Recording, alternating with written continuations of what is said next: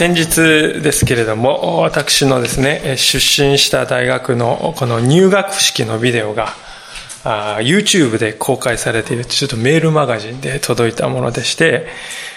実は私新入生の時にですね、入学式の2日ぐらい前にインフルエンザになりまして、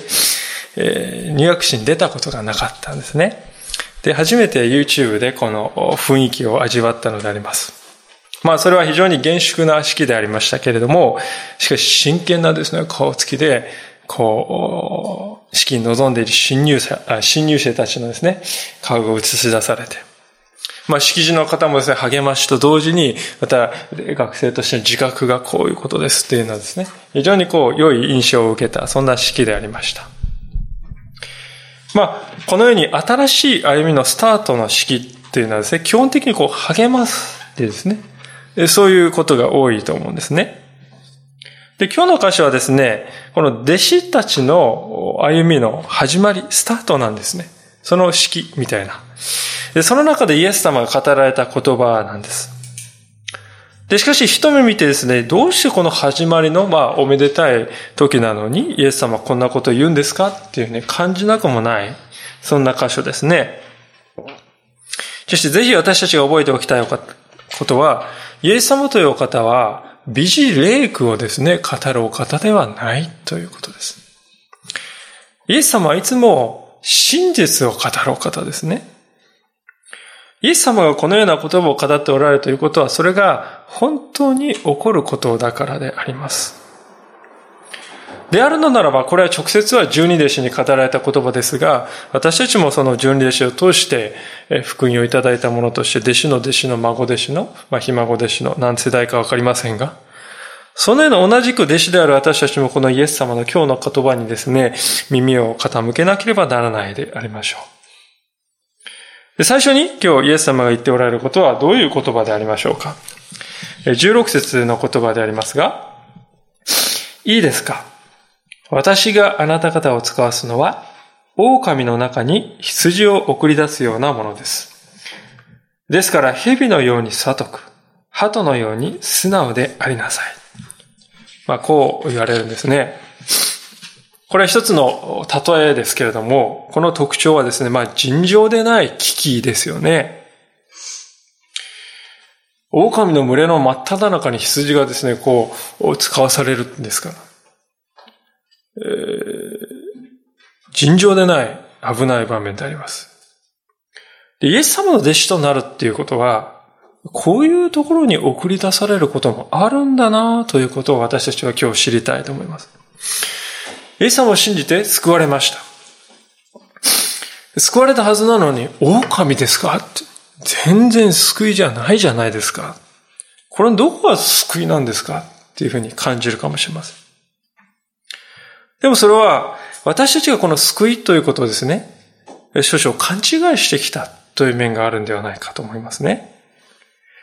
いや、むしろイエス様を信じるということは、こういう危険の中に、イエス様を信じたがゆえに置かれるということもあり得るんだ。イエス様を信じたからこそ、こういうリスクが起こった。そうですね、心にですね、受け止めておかなければならないこともあるんだっていうことなんですよね。この箇所の特徴のですね、第2は、この弟子たちをイエス様は羊に例えたっていうことなんです。狼の中に羊を送るって勝負にならないんですよね、初めから。あなた方はライオンであるとか言われて送り出されたら、よし、やるぞって思うかもしれませんが羊である。しかも狼の中に使わすって言われて、ガクッとこう送りますね。でもイエス様はですね、明らかにですから、弟子たち戦って勝ちなさいとは言ってないということなんですね。むしろ、狼の中で羊、かろうじて身を守れるかどうか、そういうものなんですよっていうふうに言っておられるわけです。イエス様は初めからこの弟子たちを強いものとは見ておられないわけですね。イエス様は、弟子たちがですね、なんかこうイエス様の奇跡を自分も行って、なんか自分がこう非常に強いものであるかのように勘違いしないように、あなた方は羊だとこう言われるわけです。私たちが自分というものを見るとき、これが正しい現状認識ですね。自分は狼の中に送り出された羊のような、まあ羊のようなそういうものなんだなという現状認識であります。これをまず正しく持たないといけないですね。で、自分がですね、狼の真っ只中に送り出された羊だとこう理解すればですよ。どうすればいいんですか？そこでイエス様が与えた指示の第一は、蛇のように悟くありなさいということです。蛇っていうのはですね、明らかにここでです、頭、念頭にあるのは、あの創世記の中に出てくるですね、エヴァを誘惑した蛇、あの蛇ですよね。イエス様はですね、蛇のように悟くありなさい。え、イエス様は、あの、エヴァを誘惑した蛇を褒めてるんかな称賛しているんかなと思います。でもそういうわけじゃないんですね。ここでイエス様がですね、蛇のようにと言っているのは、あの蛇はですね、自分の目的を達成するためにですね、どうしたらいいかということを考え抜きましたね。そして、有効な手段をですね、編み出そうとしてですね、まあ、彼なりに、蛇なりに努力したでしょう。そういうですね、姿勢のことをですね、イエス様は引き合いに出しているんですね。で、実はですね、聖書はこうパッと見ると、え？っていう思うんだけれども、大事なことを言ってるって箇所はですね、他にもよくありまして、その一つの典型的な例でちょっと挙げてみたいと思うんですが、ルカの16章というところに、不正なですね、えー、関罪人のですね、話が出てくるんですけれども、ルカの16章ですね、マタイからマルコ、そしてルカと続きますが、第3版の方は148ページ、第2版は135ページか136ページです。えー、ルカの16章の一節からのところをちょっと読ませていただきます。イエスは弟子たちにもこういう話をされた。ある金持ちに一人の管理人がいた。この管理人が主人の財産を乱費しているという訴えが出された。主人は彼は呼んでいった。お前についてこんなことを聞いたが何ということをしてくれたのか。もう管理を任せておくことはできないから、会計の報告を出しなさい。管理人は心の中で言った。主人にこの管理の仕事を取り上げられるが、さてどうしよう。土を掘るには力がないし、物乞いをするのは恥ずかしいし、ああ、わかった。こうしよう。こうしておけばいつ管理の仕事を辞めさせられても人がその家に私を迎えてくれるだろう。そこで彼は主人の債務者一人一人を呼んで、まず最初のものに、私の主人にいくら借りがありますかというと、その人は油百バテと言った。すると彼は、さああなたの証文だ。すぐに座って50と書きなさいと言った。それから別の人に、さてあなたはいくら借りがありますかというと、小麦100コルと言った。彼は、さああなたの証文だ。80と書きなさいと言った。この世の子らは自分たちの世のことについては光の子らよりも抜け目がないものなので、主人は不正な管理人がこうも抜け目なくやったのを褒めた。この抜け目なくという言葉がこの箇所で、えー、今日の箇所で、悟くあれというお言葉と同じ言葉なんですよね。まさに。で、イエス様はですね、この不正な管理にね、お金ちょろまかしてですね、主人の証文をですね、少し低く書いて、ま、偽造するわけですよね。で、そういうことをいいことだって言いたいわけじゃないですね。そうではなく、この8節で書いてありますように、この世の子らは自分たちの世のことについては光の子ら、つまり信仰者よりも抜け目がない賢いそういうですね、自分たちの周りの人との関係、その人々の間での立ち振る舞いのうまさ、また人々から承認を受けるためにはどうしたらよいかということを考え抜いている。そのような態度のことをイエス様は認めているわけです。ですから、今日の箇所の文幕に戻りますと、弟子たちは羊だと言われて、その、しかも狼の中に送られた羊だ。何が必要かっていうとですね、羊で、自分は羊でしかないって理解した上でですよ。食べられないためにはどうしたらいいかと。狼たちに、この羊は一筋縄でいかないと思わせるようなことをしなくてはならないということです。つまり具体的に言えば、狼は、ああ、この羊も赤子の手をひのるようにですね、すぐあっという間に一網打尽できるわ、はっはっはと思われるようなあり方ではいけない。ん？この羊は何か？違う。知恵があると。愚かではない。と、そう思わせなくてはいけないということですよね。で、一番ですね、狼がですね、羊を見てそういうふうに感じるのはどういう時かというとですね、羊がですね、もう羊飼いにより頼んでいるっていうですね、信頼している。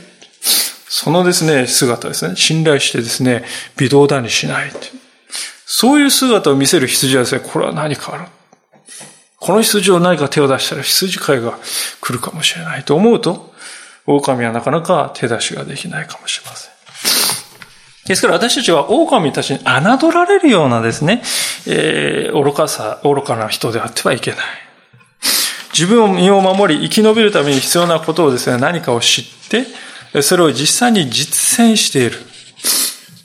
自分のですね、身を守るためのですね、知恵というものを携えている。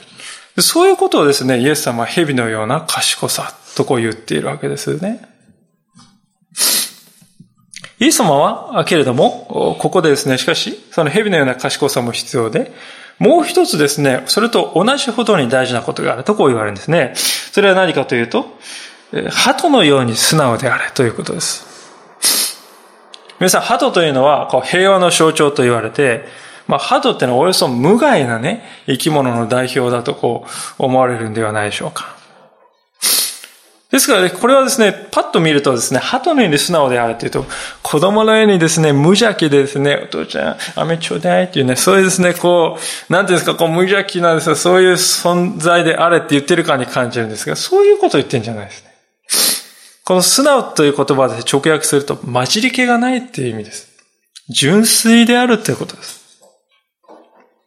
まあ、紅葉の中に灰がですね、入っているとかですね。そういう状態です本当に純粋な状態である。つまりこれ私たちの中にですね、非難を浴びるようなですね、部分がある。責められるようなところがある。そういうようなものでないようにしなさいってことなんですね。まあ、具体的に言いますとですね、もっと具体的に言えば、狼をしてですね、ん？これは怪しい。あるいはまた、これはのっぴきならない。そういうのはですね、警戒心とか敵対心を与えるような行動や生き方をですね、控えるということです。周りの狼たちが、あれは羊のなりをしているが、羊の皮をかぶった狼ではなかろうかって思われるようなですね、思わせるようなものであってはならないということです。狼というのは、このまま放っておくと自分の身が危うくなると思うとですね、今のうちに息を止めておこうということで牙を向いてくる。まあ実際信仰を持たない人々の間で繰り広げられていることというのは、いかにして自分の将来をですね、脅かすような目を積んでおくか、蹴落としておくか、まあそのような熾烈な競争がですね、あるわけであります。で、クリスチャンというのはそういう人々からこいつはと思われるようだってはならない。狼の目から見て、鳩のように映る。ですから、私たちにとって大事なことは、あれは愚か者だ。もう、赤子の手をひねるように何とでもできるとも思われずに、またあれは放っておくと危険だ。野心家だ。とも思われないような純粋なあり方。この両方が大事だということなんですね。で、このどちらが欠けても私たちは、狼の餌食にされてしまうと。そういうことを、イエス様は警告してくださったのであります。で、この印象的な、例えの後にですね、イエス様が語られたのはどんなことかでありますけれども、えー、それがですね、こういうことです。17節。人々には用心しなさい。彼らはあなた方を議会に引き渡し、街道で鞭打ちますから。またあなた方は私の上に総督たちや王たちの前に連れて行かれます。それは彼らと違法人たちに証しをするためです。17節は人々に用心しなさいと書いてあります。これを見るとですね、ああまあ、人間不信になれっていうね、人は信じないでよい、信じるな。まあそんな風にイエス様言ってんだかなと感じなくもないが、ないですが、そうではないですね。この言葉はですね、もともとは気を配るとかですね、こう、専念するっていう、そういうですね、広く心の中の注意をですね、向けるっていう、そういう意味なんです。前のこの今の狼と羊の例えの16節のところで言ったのはですね、弟子たち自身のですね、心のあり方はこうあるべきだって言ったんですよ。弟子たち自身のこと。で、この17節は次はですね、弟子たちの周りの人々のことを言ってるんですね。周りの人々に注意を払いなさいと。なぜかといえば、いかにですね、先ほど言ったように、知恵深く、また素直で純粋であったとしてもですよ。羊が目の前にいるんですから。狼的には襲いかかろうとする。いや、襲いかかってくるということはあり得るんですね。ですから、イエス様は狼の動向に目を向けなさい。あらかじめ注意も与えてくださったわけです。最初に想定されている狼っていうのは、この17節であるように、ユダヤ人たちですね。というのは、この議会というのはサンヘドリンと言いまして、イスラエルの地方議会も含むですね、もういろんなところにある一般的なユダヤ人議会のことを言いますね。これは、そこからですね、えー、引き渡されるということです。政治的な面で迫害を受けるということです。よくクリスチャンたちにこの浴びせかけられる、これ政治的なですね、罪状というのは、あの者たちは治安を乱している。社会の不穏分子で治安を乱しているというレッテルが貼られることはよくありますね。戦争中の日本ではまさにそういうようなレッテルを貼られた戦国時代の日本の中でもキリシタンたちはそうだったわけです。最も手のいい罪状は治安を乱している。一方、それだけではなくて、街道で鞭打たれる。街道っていうのはユダヤ教のシナゴーグのことですから、これつまり宗教的な面の迫害を表しています。あの者たちは古くからのこの地域の伝統的な宗教を壊しているっていうふうにですね、批判される。これはまさに日本の中でもですね、起こっていることであります。実際初代教会の時代も、サウロのですね、迫害を引き金で各地でですね、ものすごい迫害が起こりましたけれども、まさにこういうですね、治安を生み出し、また古くからですね、伝統をですね、壊す輩たちだと、こう迫害された。そういう理由で迫害されたんですね。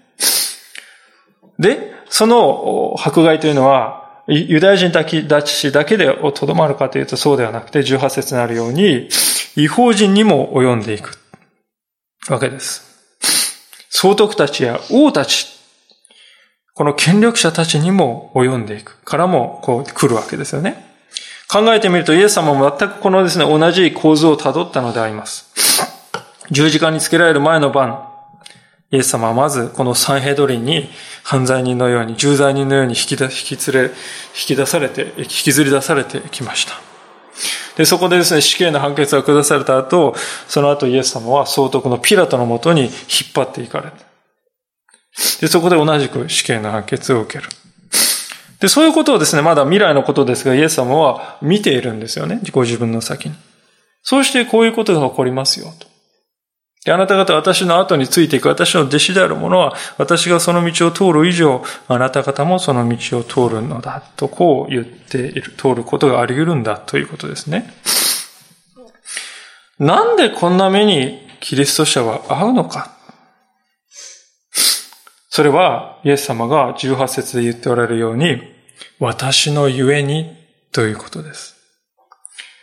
これはとても重要な言葉です。クリスチャンという人々は本来迫害など受けるはずのない人々ですよね。鳩のように素直な。治安を乱すなどということはあり得ないはず、一番あり得ないはずの人々であります。ですから私たちがもし迫害を受けるとすれば、それはですね、ただイエスのゆえであるということですよね。なぜイエスの家にこの世のはですね、反対するかというと、それは悪魔が最も敵対するのがこのイエスの名前だからです。悪魔はイエスの名前がつくものをこの世から何とかして消し去ろうと願っているわけであります。だからこそ悪魔はですね、イエスを告白するものをですね、そのことのゆえに迫害するんですね。ですから、えー、なぜ私たちは何もしてないのに、悪いことしてないのに迫害されるのかと思うとき、それは私がただイエスを告白するがゆえなんだな。この世の力というのはただイエスの名を憎んでいるがゆえに。だから私はこのような迫害に遭うんだな。こう理解してするべきであるということです。でも何のためにじゃあこんな迫害が起こるなぜイエス様は、この迫害に合わないの？その前に引き上げて連れ去ってですね、守ってくださらないんだろうか？と思うかもしれませんが、そこでイエス様は言っております。それは彼らと違法人たちに18節に、彼らと違法人たちに証をするためですと言うんですね。証と聞きますと皆さん即座に救いの証っていうのをですね、思い浮かべると思います。人々の前に立って私は何年このところに生まれ、こういう、こういう生い立ちを送り、こういう時にイエス様に出会い、こういう人生を歩んできました。まあそういうことをですね、言うんかなとこう感じますが、しかしここでですね、この証と書かれていることはむしろですね、証言と言った方がいいでしょうね。でその証言というのは私たちのですね、態度であるとか、もちろん言葉であるとか、あるいはまた弟子たちが迫害を受けているですね、その姿それ自体が人々に対する証言になるとイエス様は言っているんであります。人々に対して証言をするためだ。私たちの感覚では証言ですか自由にですね、やりたいことができる状況で自由な中でやることが証であり証言なんだとこう思いますね。逮捕されたり裁判にかけられたら、あ、もう終わった。私の証も終わったって思うんですよ。でもそうじゃない。イエス様は迫害を受けている姿。そのじ、それ自体が権力者たちに対する二つとない証言となるというんですね。私たちがイエスの名のゆえに迫害を受けている姿を人々が見るときに、なぜこの人はイエスにそれほど信頼を置いているのか。なぜイエスのためにこの人はそんなにも忍耐しているのだろうかと考えますよね。その時に権力者たちの中にはイエス様に対する恐れが湧いてくるかもしれません。神様は私たちの人生の良い時だけは用いてことをなそうとしているのではない。迫害の時も含めてすべてを神様は用いることができるお方だということです。これは私たちに勇気を与えることではないでしょうか。神様が迫害をですね、証言として用いておられる。用いようと思っておられる。で、それならばですね、空手方でイエス様はですね、ああ、適当にやんなさいじゃなくて、当然証人としてのですね、必要な備え、全部神様は備えてくださった上で私たちをそこに立たせるってことは言うまでもないじゃないですか。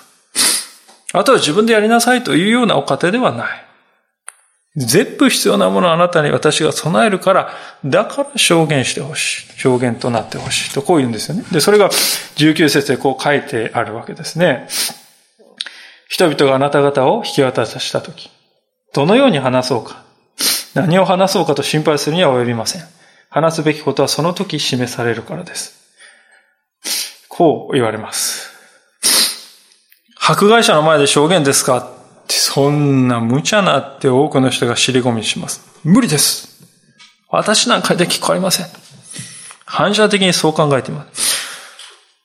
それはですね、正常な反応だと思うんですね。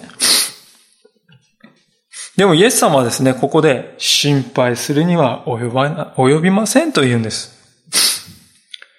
心配するには及びませんってちょっとこれは弱い役かなと思うんです。本当はですね、イエス様はもっと明確に心配してはならないって禁止命令をですね、ここで言ってるんです。心配しちゃいかんってですね、言うんですね。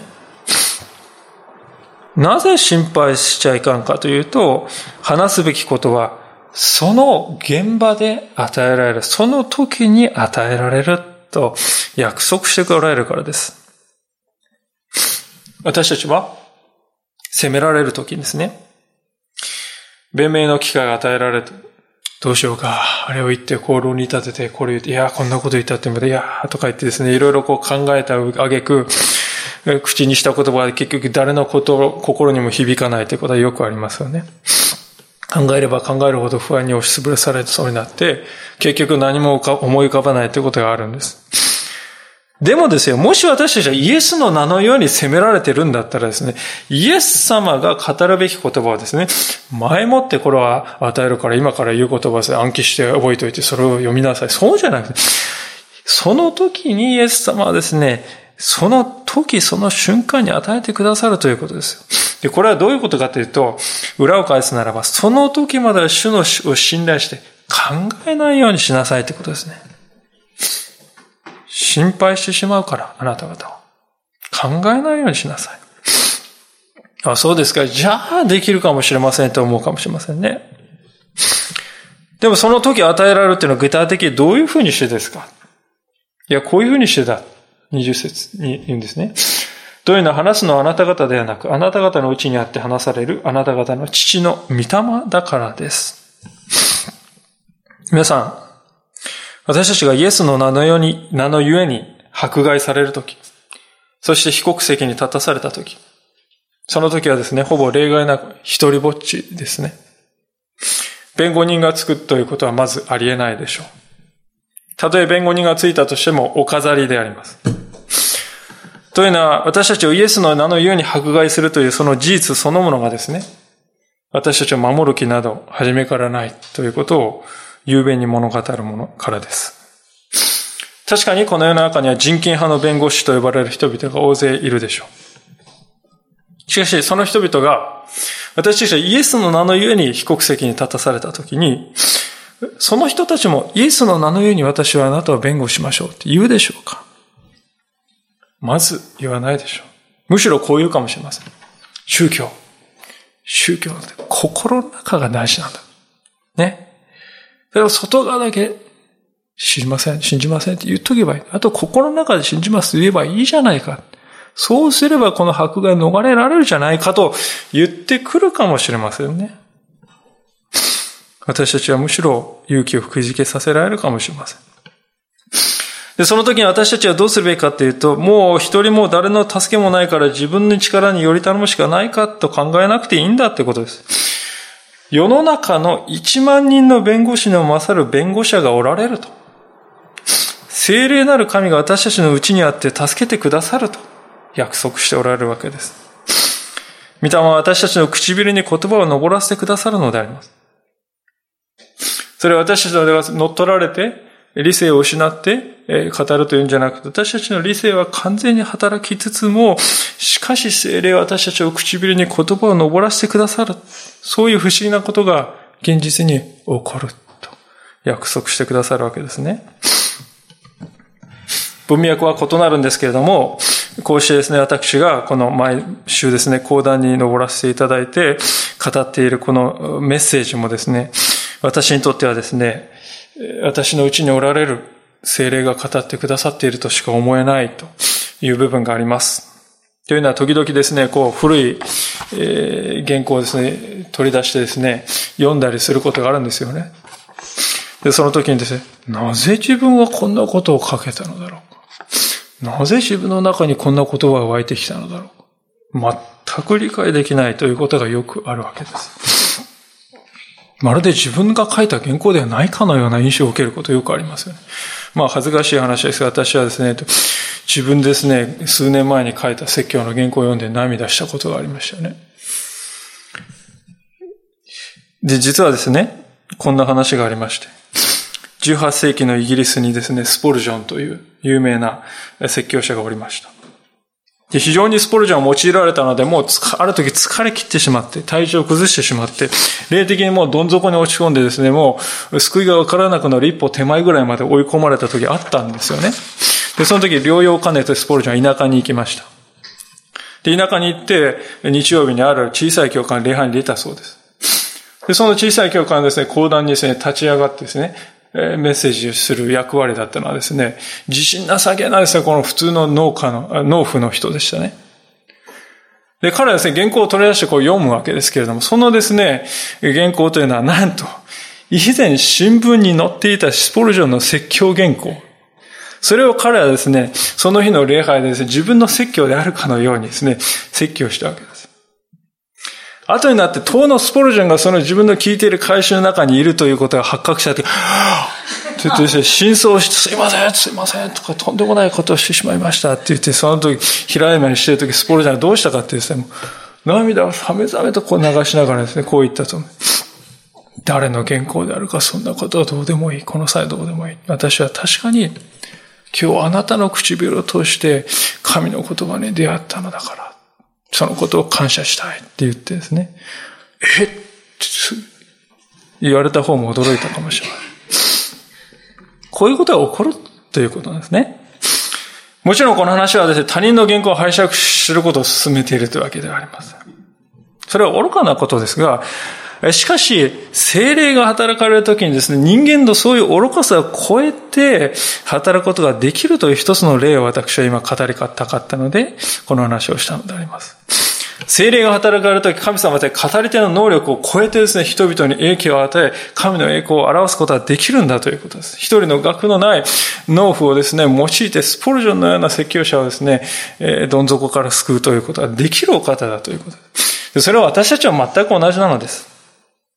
いや、私あの人ね、立派な信仰生活を送ってないから。いや、私全然勉強してないから。いや、私信仰を持ってまだ5年しか経ってないから。問題ではない。神様は私たちを用いつつ、私という人格を用いながら、しかし私たちを超えて働くことができるお方なんだ。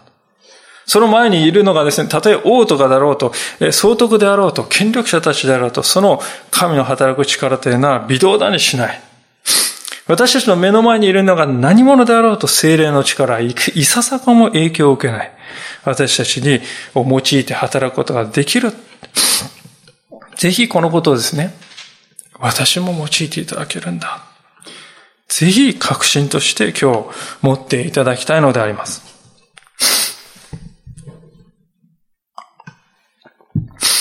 で、このように言ったことはですね、迫害が大したことないそういうことを、だから大丈夫だと言っているわけではないんだということを、ぜひ覚えていただきたいのでありますが、イエス様はですね、この後で、ちょっと過酷なことを語っております。21節ですが、兄弟は兄弟を死に渡し、父は子を死に渡し、子供たちは両親に立ち逆らって彼らを死なせます。迫害が極まると。一番近い関係の間でさえ、それは起こりうるんだとイエス様は言うんですね。ここで想定されているのは権力者たちがですね、お前、信仰をしなければ死だと迫るような激しい迫害の時代でありましょう。で、そういう時代にですね、信仰の上に、うちの父は、あな、あなたたちが禁止しているあの信仰をまだ持ち続けているんですよ。と密告するような人が家族の中でさえ現れる時代があり得る、来る。そうイエス様は警告しておられるわけです。この平和な日本で夢物夢物語じゃないかと思うかもしれませんが、これは決して夢物語ではない。以前ですね、新聞を見ていてですね、こう脱北者の人々ですね、北朝鮮から脱出した人々のこの、えー、証というかその話を見ていました。もうその中で特にですね、心を痛んだのはこういう人の話ですね。若い頃、10代の頃、当局の意に諏訪のことを家で語っていた母親を私は密告しました。母親は労働刑務所に送られて、そして処刑されました。当時は自分が正しいことをしたと信じていました。今、悔やんでも悔やみきれない。そういう痛切な言葉が載っていて、もう本当にそれはですね、心を痛みました。70年前の日本でも同じようなことがしかし起こっていたのであります。キリスト者というだけで非国民と言われるような時代がありました。まさに22節にあるような時代であります。すべての人が私たちを憎むという、キリスト者を憎むという時代があったわけです。ですからこれは夢物語を言ってるんではなく歴史の事実を語っているんであり、痛みを持って私たちが人々が経験してきたその証言でもあるわけです。で、しかしその時こそですね、以前ご紹介しました、信仰って何のためにあるかって。試練からですね、逃げるためにですね、信仰を用いるんじゃなくて、そのために信仰があるんではなくて、試練試練に立ち向かう力を与えるために信仰はあるんだと。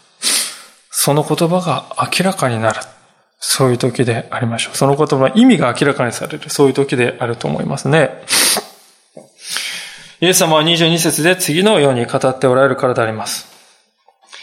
また私の名のためにあなた方はすべての人々に憎まれます。しかし、最後まで耐え忍ぶ者は救われます。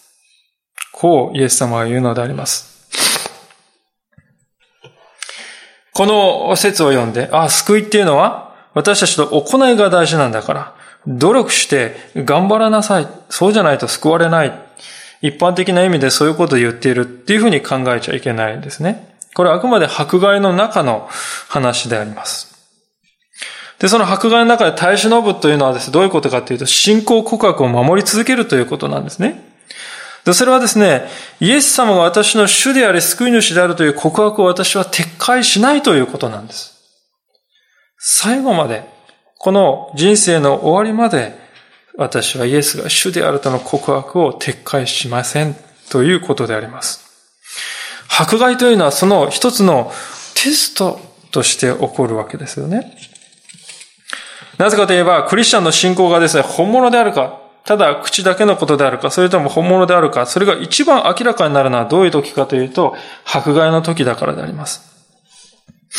私たちはイエスを否定するのか、それとも死か、そういう選択を迫られた時、初めてですね、自分にとってイエスという方はどういう方なんだろうか。それが明らかにされるということですね。信仰というものは明らかにされてこそ力を発揮するものであります。実際、キリスト教の歴史を振り返ってみますとですね、キリスト教が著しくですね、広まった時期というのはですね、どういう時期かというと、ほぼ例外なくですよ、迫害の時代であったということを忘れてはならないと思います。あの、紀元60年頃に、えーえー、定位にあったですね、ネロという皇帝の時代。あの時代からですね、ほぼコンスタンティヌスまでですね、250年間にわたってローマ帝国の中では断続的に激しい迫害がクリスチャンたちに向けられてきました。まあ時間があればと思いましたけど、少しまだ、え、多少あるようなのでご紹介したいと思います。ポリカルポスというですね、人の事例であります。この人はスミルナのですね、主教であった人ですけれども、この人がですね、引き出された時のこのことであります。まあちょっと全部読むと非常に長いわけですけれども、えちょっとダイジェストで読ませていただきます。さて、彼はですね、この円形競技場に引き出されるわけですね。で、その当時のクリスチャンたちはライオンに襲われるか、あるいは家計に処せられるか、そういう道だったわけです。で、そこに彼がですね、引き出されたとき。さて、彼が競技場に入ろうとしたとき、天から声がして、強くあれ、ポリカルポスよ。男らしく振る舞え、と言われた。誰でも、誰も話し手を見たものはなかったが、声はその場にいた我々の仲間に聞こえた。そこから彼は引き出されていったが、ポリパポリカルポスが捕まったと聞いて人々は大声でわめいた。そして彼は総督の前に引き立てられると、総督は彼が本人であるかを尋ねた。彼がそうだと答えると、総督は彼を説得しようとして、自分の年齢を考えてみよう。まあ、老人だったんですね。さらに彼の習慣的形式に従って、カイザルの守り神によって誓え、悔い改めよう。つまり、ローマの宗教に戻れってことです。無神論者を滅ぼせと言え。無神論者っていうのはですね、クリスチャンのことを言ったんですね。ローマの神を拝まない無神論者という。無神論者を滅ぼせと言えなどと命じた。すると、ポルカルプスは険しい顔つきで、競技場内の無法な異教徒の群れを見渡し、彼ら指さして天を見上げ、無神論者どもを滅ぼしたまえとうめいていった。しかし総督は、誓え、そうすれば釈放しよう。キリストを呪え、と名をも強いた。そこでポルカルポスは言った。私は86年間彼に仕えてきましたが、彼は何一つ私に悪いことはなされませんでした。それなのに、どうして私を救ってくださった？王を汚すことができましょう。すると、ちょっと省略しますが、すると、お総督が言った。ここには獣が用意してある。もし悔い改めるならお前に獣を投げ与えずるぞ。しかし彼は、良いものから悪いものに悔い改めることは私たちには許されておりませんから、どうぞ獣のところへお送りください。だがしかし、残酷から正義に変わるのは立派なことですと言った。そこでソータが再び、お前が野獣を軽蔑するなら、悔い改めないと家計に処するぞと言った。ポリパス、ポリカルポスはそれに対して、閣下はほんの一時間ばかり燃えて、わずかな間に消されてしまう火で脅迫されますが、それは閣下が来たるべき裁きの日、不信心な者のために備えられている永遠の刑罰の日を知らないからです。何をためらっておられます？な、さあ何でも思うものを持っていらっしゃい、と答えた。これらの言葉及びさらに多くの言葉を持って語ったとき、彼は勇気と喜びに満たされた。彼の顔つきは恵みに溢れ、自分に言われたことで恐れ、すくむどころか、かえって総督の方が驚いて、不国者を使わし、競技場の真ん中で、ポリカルポスはキリスト者であることを自白せりと賛同宣言させた。不国者がこれを宣言すると、スミラネに住んでいた違法人とユダヤ人の全群衆が、抑えきれない怒りを持って大声で、これこそアジアの教師、キリスト教徒の父で、生贄を報ずるな、礼拝をするなと多くの人々に教え、我々の神々を滅ぼすものだと叫んだ。こうし、彼らはこう叫び続け、アシアクのピリポに、ライオンをポリカルポスに向かって話すよう頼んだ。しかし彼は、もう競技は終わっているからそういうすることは違法になると言った。そこで群衆は、ポリカルポスは生きたまま家計にされるべきであると声を揃えて叫ぶことにした。これは彼が祈っている時に枕の燃えるのを見、仲間に向かって予言的に、私は生きたまま家計に会わなければならないと言った。あの幻が成就するためであった。まあ、省略します。彼が祈り終えると、家計執行人が火をつけた。すると大きな炎が燃え上がった。そうして我々は、我々が見るようにと与えられた驚くべきことを見た。火は風をはらんだ船の帆のように、丸屋根の形をとり、殉教者の体を囲む壁となった。そうして焼かれつつあるファンか、炉で試される金銀のように、そのただ中に彼の体があった。彼の体が火で焼き尽くされないのを見て、ついに不法の者どもは執行人に彼に近づいて担当で刺すようにと命じた。彼がそのようにすると、おびただしい血が出てきて火を消したので、群衆は皆、不信者と選ばれた者との間の大きな相違に驚いた。まあ、これ紀元155年に、えー、スミラの教会からですね、発せられた手紙の文章、そのまま訳されたものですね。まさにこの今日の箇所でイエス様あらかじめ言われたことの百数十年後に起こった現実の出来事でありました。この日本でも似たようなことは起こっているのです。遠藤周作という人が書いた、まあ、遠藤周作の本は全てですね、お勧めできるわけではありませんが、ことを沈黙という本に関しては、ぜひ読まれると良いと思います。この国でキリシタン近世の時代にですね、先輩のクリスチャンたちがどのような経験をしてきたかということが、そこに克明に書かれているのであります。信仰はしかし、今、ポリカルポスのですね、例をご紹介してもお分かりのように、迫害の中でその進化を発揮するということを私たちは見るわけです。で、なぜそうなのかと。それは信仰というものはですね、信仰を得たってもんじゃなくて、信仰というものは日々選び取るものだからではないでしょうか。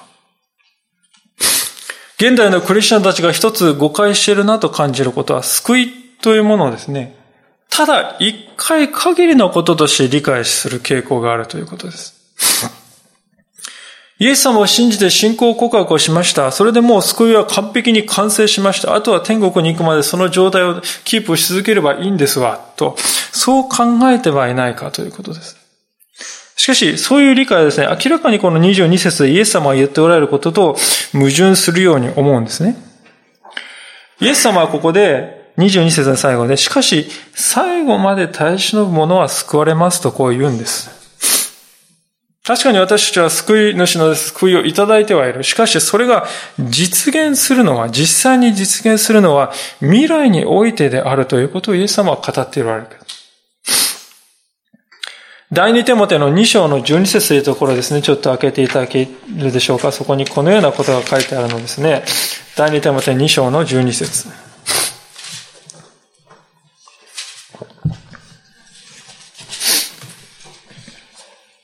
えー、第3波で414ページ、第2版では370 380ページだと思いますね。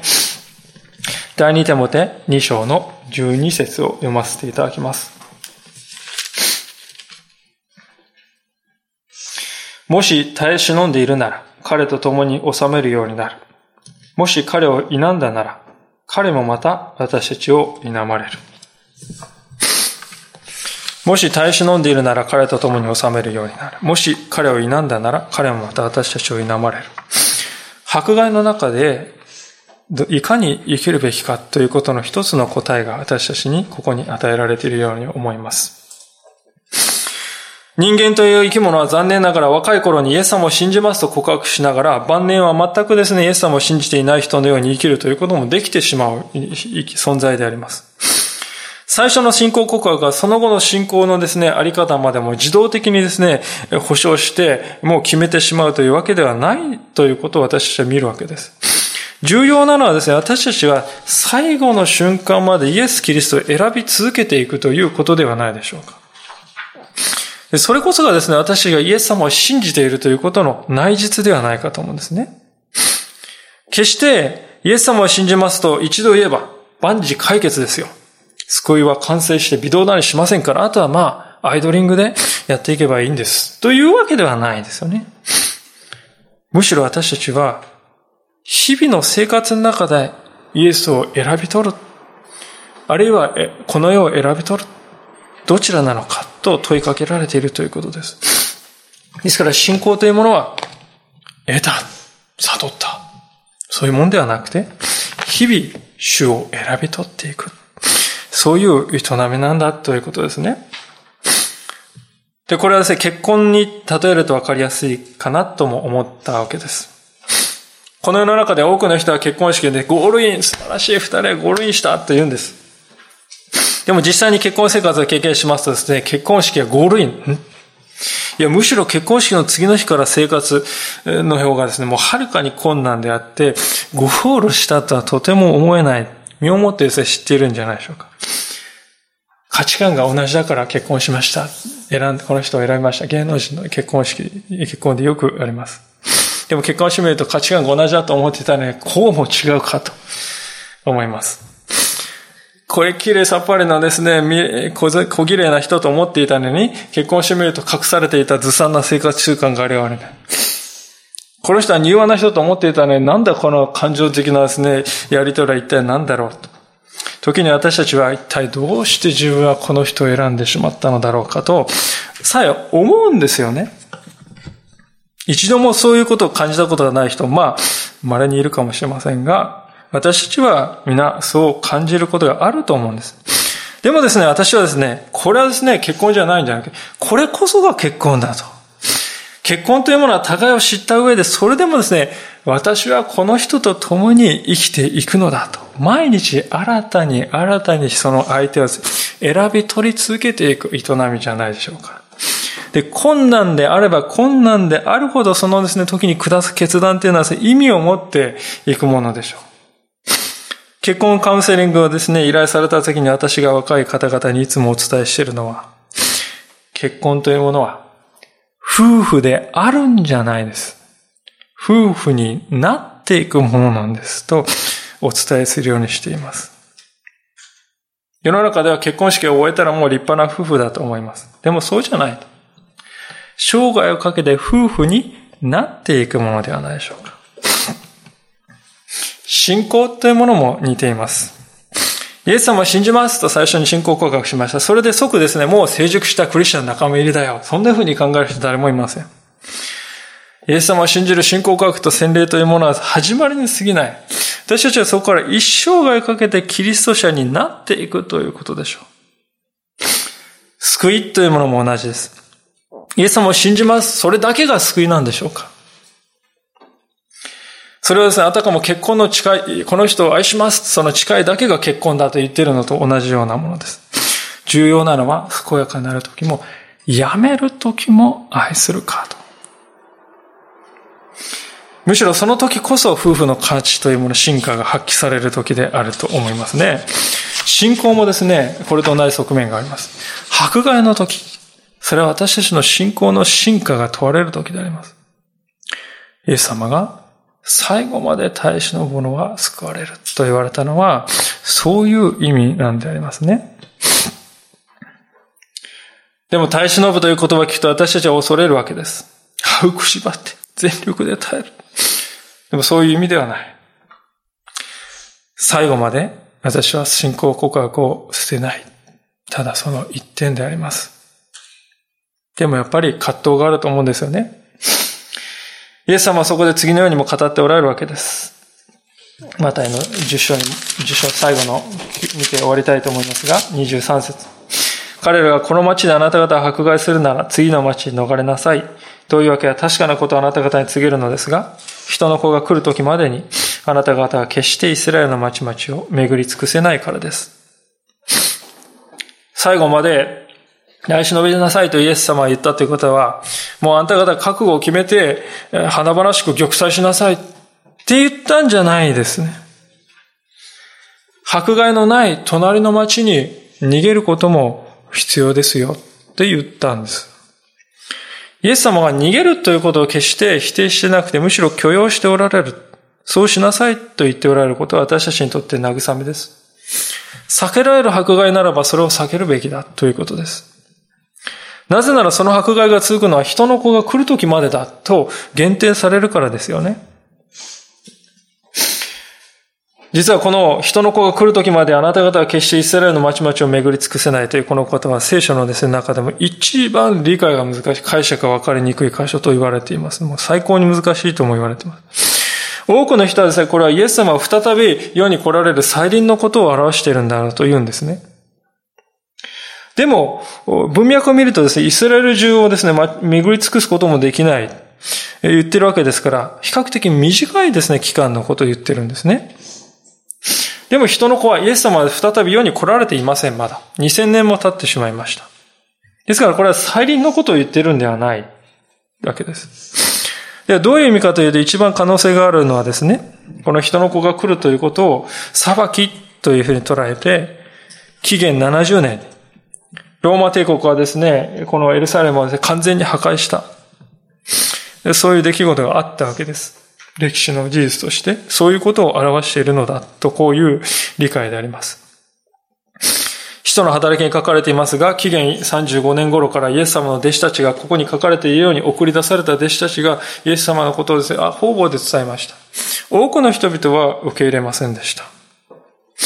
その結果ですね、15章、10章の15節で書かれているような裁きがエルサレムに上に文字通り成就したということであります。でこの理解がですね、一番文脈に合っていると思うんですね。でも、たとえどのような理解だったとしても一番大事なことは何かっていうとですね、働きは本当に必要が大きいんですが、使える時間は実に実に限られた時間しかないということなんです。しかもそれは近づいているということですよね。私たちは、このことはですね、私たちにですね、福音を伝える強い動機になるんじゃないでしょうか。ある人は私たちを罵るかもしれません。以前、石巻で支援活動に行って個別訪問した時にですね、ある家に訪問してピンポンと鳴らして、こんにちはと言って、えー、あんた方何しに来たんだってこう言われて。いや、教会ができるんだよって。キリスト教か俺はキリスト教は大嫌いなんだ。蹴ってくれ。出てってくれ。そう怒鳴られたことがありました。私たちはそういう経験をすると、あ、失敗だったなと。そして、えー、心がね、傷んで、えー、非常に傷ついたと思うかもしれません。でもイエスはそう考えてる必要はないよって言うんですよね。そういう言葉を浴びせかけられたという事実、それ自体が、その、そのこと自体がですね、その浴びせかけた人に対する証言として用いられると、イエス様は言って、ここ、今日の箇所言ってこられたわけであります。私たちは時間が無限にあるわけではありません。限られていますから、そのような言葉をかけられたときは、ですね、はい、と言って祝福を祈りながら、しかしその人が本当にイエス様は何とか立ち上がってくださることを祈りながら、しかし次の家に向かう。あるいはまた将来私たちがですね、本当にこの迫害の時代を迎えたならば、そういう経験をしたならば、ある意味ではその次の町に逃れるということをしていいんだ。その使わされたところ、そのところであるがままの主を、私たちをですね、主は用いてくださるんだから、信頼して立ち上がっていけばよいんだということなんですよね。折しもですね、皆さん、本当に私は一つの運命的な、設理的なことだと思ったんです。今日のこの箇所のメッセージ準備しながら。今週から石巻の街道がの建設がスタートするということです。しかも今日はですね、1000回目の礼拝ですよね。記念すべき日で。しかも今日はですね、1年の歩みを決める正解を行おうとしている日なんです。1000回礼拝の日にですね、正解を行おうとし、そして今週から石巻の街道の建設が始まるということ。しかも今年は19周年で、来年は20周年、大人になるその備えの年であるということ。私は神様がですね、この古川福音住居を試しておられるんではないかと思うんです。神様は私の全てを用いてくださる。たとえですね、言われない言葉を浴びせかけられたりですね、迫害されるようなことがあり得るとしても、それすらも神様は用いてくださると言うんなら、主を信頼して使わされていきたい。そう考える信仰者を神様は待っておられる。共にこの種のチャレンジをこの年本当に受け取って歩んでいきたいと思います。一言短くお祈りいたしましょう。